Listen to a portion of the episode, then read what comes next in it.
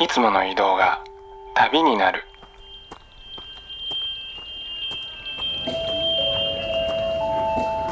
音で巡る30分間の小旅行へご案内します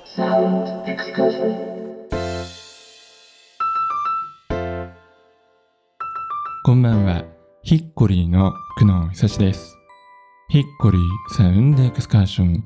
この番組では日常の中に旅を感じさせてくれる音楽をお届けしています。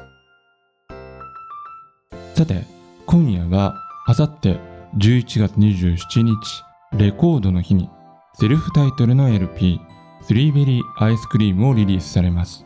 ソロユニット、スリーベリーアイスクリームの池水真由美さんと回線をつないでお届けいたしますここで改めまして池水さんのプロフィールを簡単にご紹介いたしますと1992年にバンドブリッジでメジャーデビュー。そして1995年からソロ活動を開始。以降国内外のコンピレーションやライブイベントに参加されたり様々な楽曲提供なども並行しながら精力的に活動を続けられてきています。2018年にはミョーベルレコードリリースのベストアルバム2020年にはブルーベリーレーベルからの編集版リリースもありこの番組でもですね何度かコメント出演をしていただいておりますそんな池水さんに今回はゆっくりと新作についてお話をお伺いしていきたいと思います。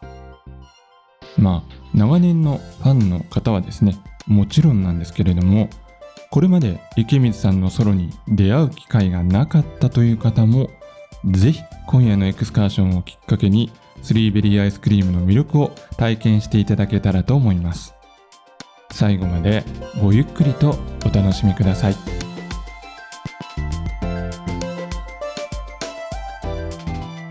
ヒッコリーサウンドエクスカーションそれでは今夜も音の小旅行に出発です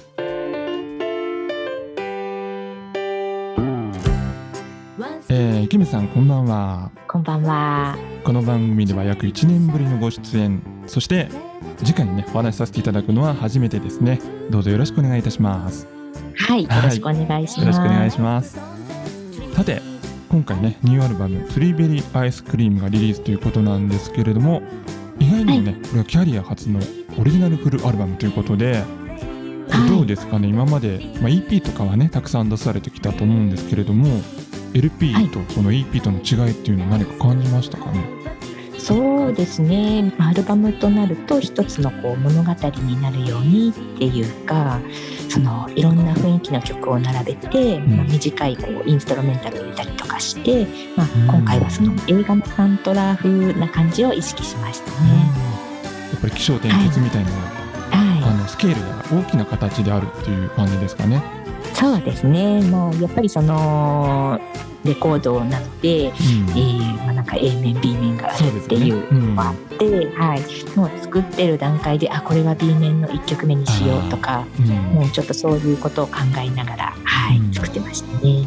さあそしてですね今回のアルバムのカバーフォトと PV なんですけれども、まあ、結構はい。緑豊かな公園の風景が印象的だったんですが、これちょっと僕の方で SNS を少しね拝見していて、まあ、ちょっと読んだんですけど、ここはあれですか？昭和記念公園ということでい。いですかね？あそうですそうです。昭和記念公え園。ー。はい。まあ、東京なんですけど23区からこうちょっと少し離れて、うん。まあ、立川市の、はい、昭和記念公園っていうところで、はい、ここどうですか？アルバムのビジュアルイメージとして選ばれた理由っていうのはどんなところなんでしょうかね？まあなんかこう裏テーマっていう感じで、まあ、うん。一つそのソフトロックっていうのがあってですね、うん。ソフトロックのレコードってこうジャケとかってあの緑とか自然の中で撮影してるのがはい。多いイメージですね。うん。はいなのでちょっとそういう感じで撮りたいなっていうのとあとそのもうジャケと一緒にそのもう PV の撮影まあロケハンも兼ねてまして、はい。えー PV がペールファンテンズの「サンキュー」っていう曲の、はい、ビデオになってですね、あはいはい。はい、PV の撮影してくださったサリー久保田さんも、そのあの湖とかボートとか夏の日差しでしょ、会長言ってくださって、うん。はいこうねあの、まあ、ボートがこう出てきたりするんですけど、そうですね。うんでまあ、そのペールーファウンテンズもあの誰があの湖に落ちる役かな はい。はいまあ、あのこちらでは大きこちらではおちょっとそうですか。えーお花もこう緑もあるっていうので、昭和記念公園がいいんじゃないかなっていうなるほどね。ジャケのこう周り畑とかもあのもう見つけてもうこれだっていう感じでしたよね。それではですね、そんな、えースリーベリーアイスクリームの収録曲の中から、えー私、久能が選ばせていただきました3曲を続けてお聴きいただきたいと思います。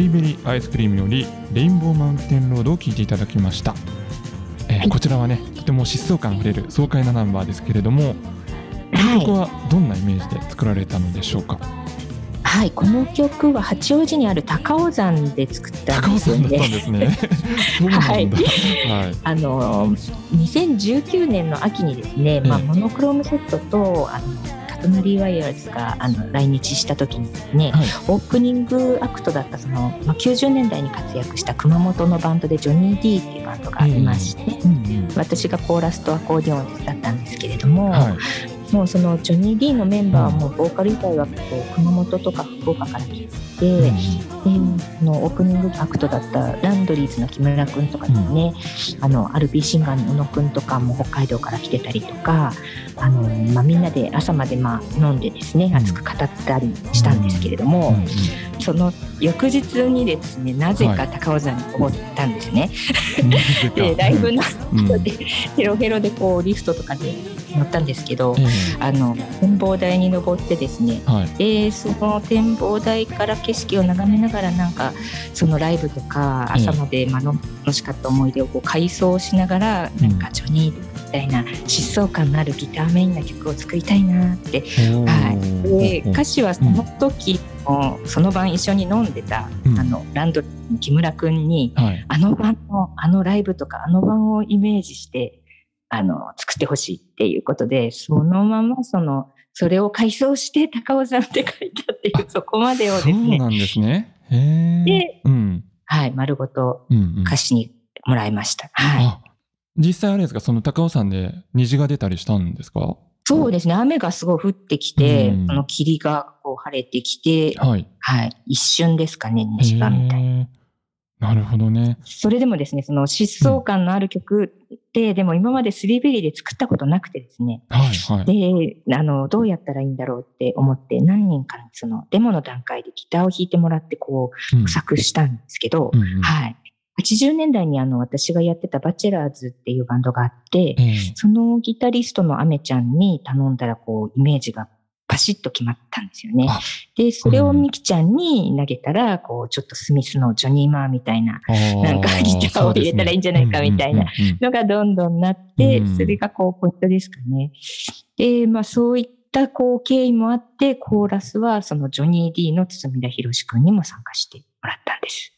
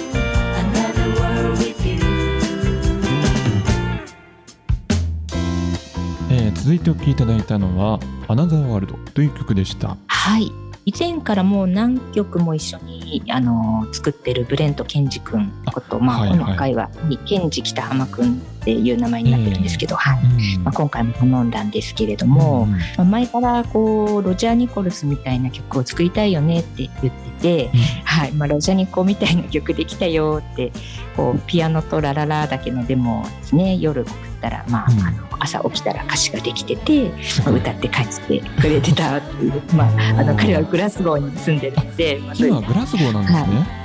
そうですね、はい。うんうんうん。で歌詞の中で、まあ、あのドリフトっていう言葉が出てきたんでね、ドリフターからだと思うんですけど、はい、うんうんうん。ちょっとニヤッとしますよね。そうですよね。はい。まあ、とにかく今回もその作ってた時がコロナの緊急事態宣言が出ててうんまあ、家にいることが多くて、うんうん。みんなとスタジオに入れなかったので、ん。まあ、いつも作るデモのやり方ができなくて、まあ、ピアノと歌でデモを作るしかなくて、はい、相変わらず鼻歌で曲は作ってるんですけど。あそうなんですか。はいまあ、でもなんか多分その20周年であの出したベストアルバムが2018年に出したんですけど、はいはいそこで一回ちょっとこう一区切りというか、そっか。はい、うん。でまあ何か新しいことをっていうのもちょっとあってですね、なるほど。もうその時点でカマウェイトゥウィンターとかもちょっとソフトロックっぽいイメージでも作り。始めては、確かに。うん。うんなんとなくそっちにこう流れが来てた感じで、はい。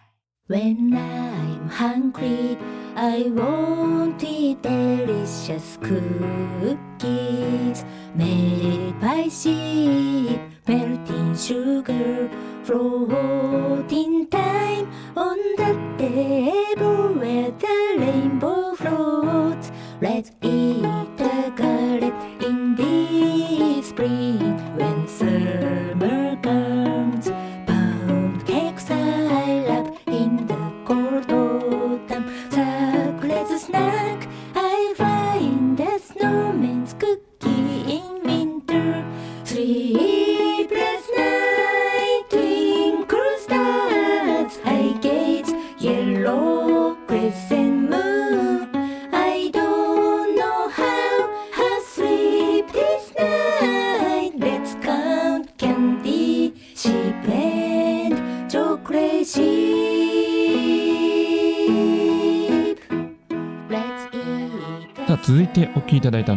ミルキーポップソングという曲でした。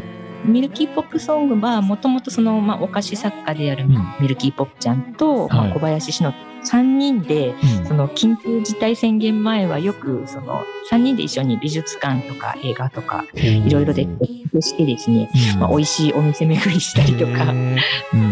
遊びに行ってた仲間なんですけど、いいですねで一昨年ですね私がこの曲を作って、まあ、ピアノで弾いたりクロッケンバージョンとか、まあ、ちょっといくつか撮ったんですけど、えインスタルで録音してでミルキーポップちゃんの誕生日にプレゼントしたんです。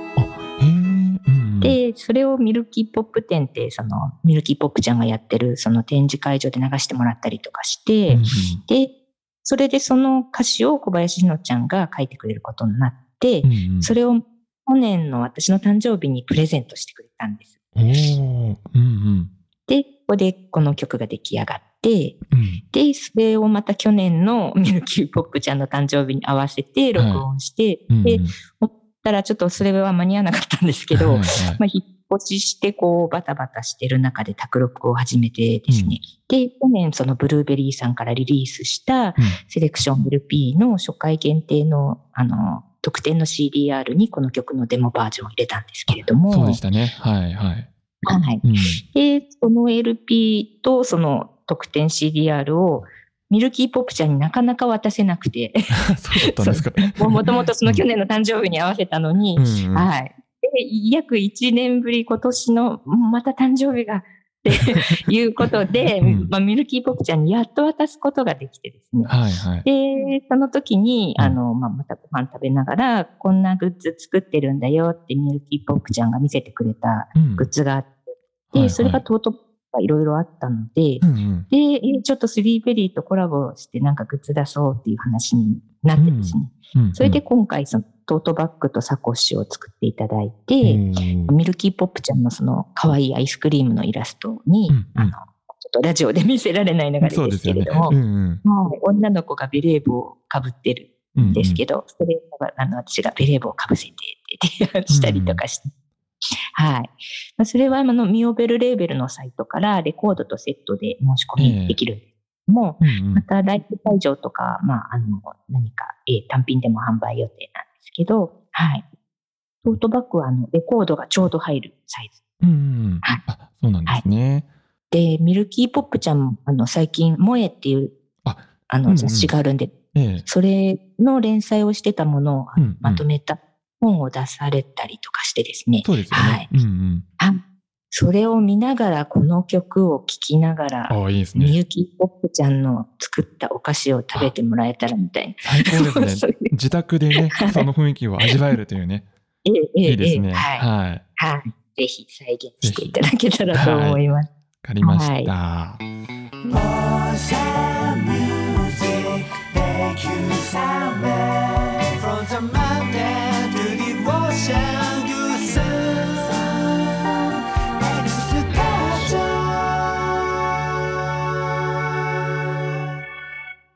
ヒッコリー、クノン、久しがお送りしています。サウンドエクスカーション。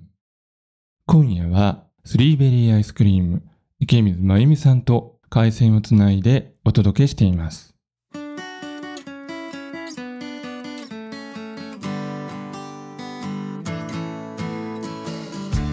はい、えーこれからの時間は私久野が、えーファン目線で池水さんにお聞きしたいことをざっくばらんにお伺いしていきたいと思います。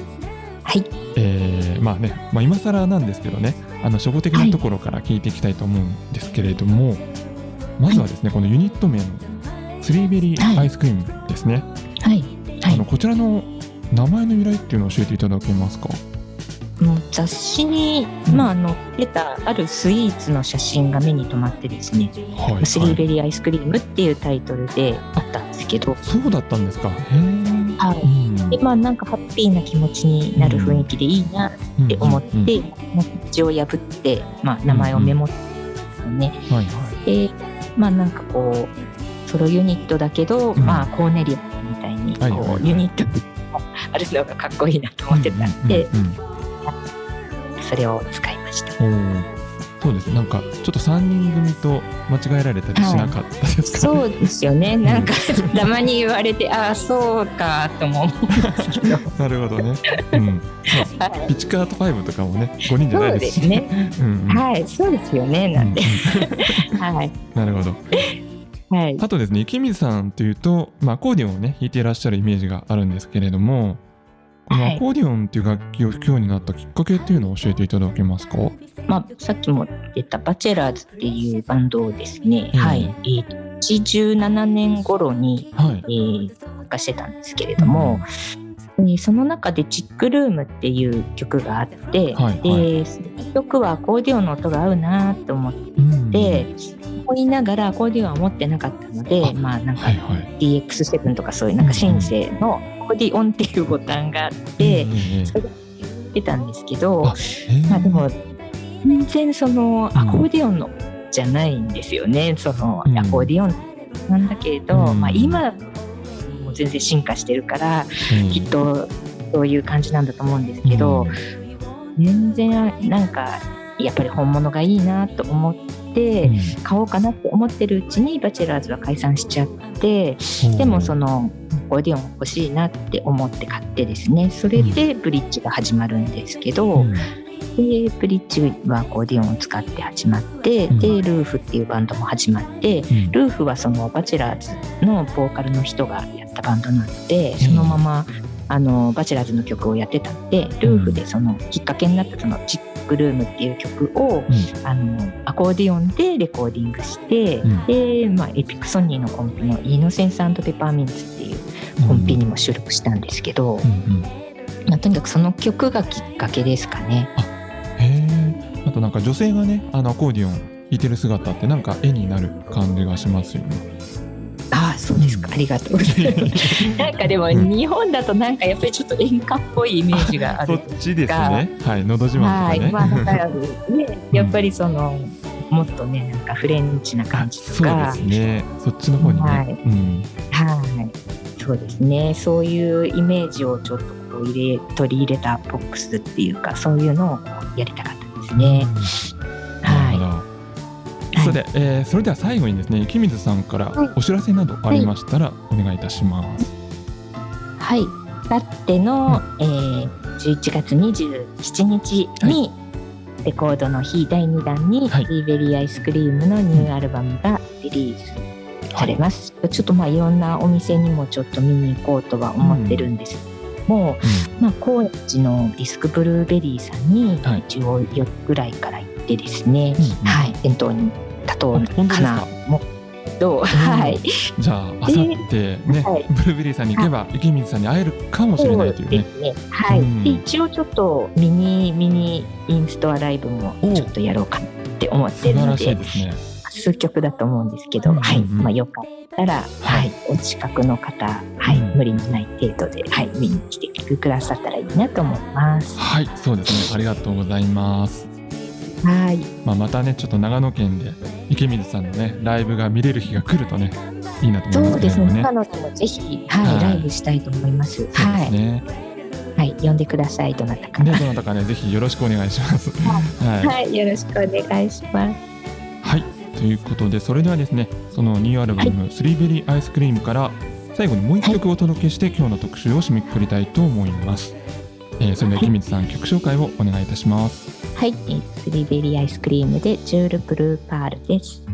はい、えー今夜のトラベラーはスリーベリーアイスクリームの池水真由美さんでした。ありがとうございました。ありがとうございました。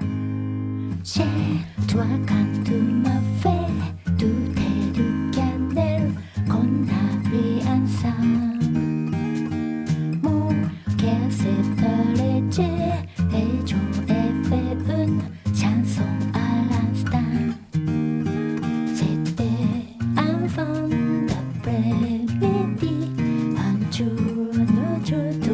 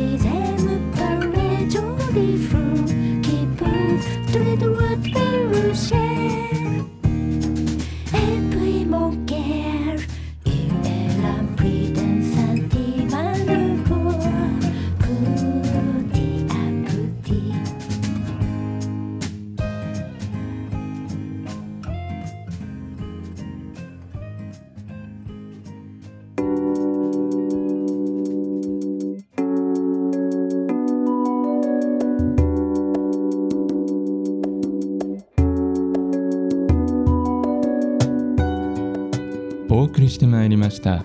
ヒッコリーサウンドエクスカーションお別れの時間となりました。さあ今夜はスリーベリーアイスクリーム池水真由美さんにお話をお伺いいたしました。今回はですねあさって11月27日レコードの日にリリースされます。ニューアルバムについてのお話を中心にお聞きしたわけなんですけれどもそうですね昭和記念公演とか高尾山とかのねエピソードもありまして洗練されたポップスでありながら都会の街中だけではなくって郊外の自然豊かな風景にもマッチする開放感のあるサウンド。まあ本当にここ信州で聴いてもねバッチリハマりますしそして旅に出ている気分にも浸れる一枚だと思います。まあ今日の放送を聞いていいなと思った方はぜひ LP でまあクレジットもねじっくり眺めながら曲順通りに聴いていただくとよりアルバムの世界観を楽しめるのではないのかなと思います。詳しいインフォメーションにつきましては番組サイトにもリンクを掲載しておきます。ぜひチェックをしてみてください。それでは来週も同じ時間に旅をしましょう。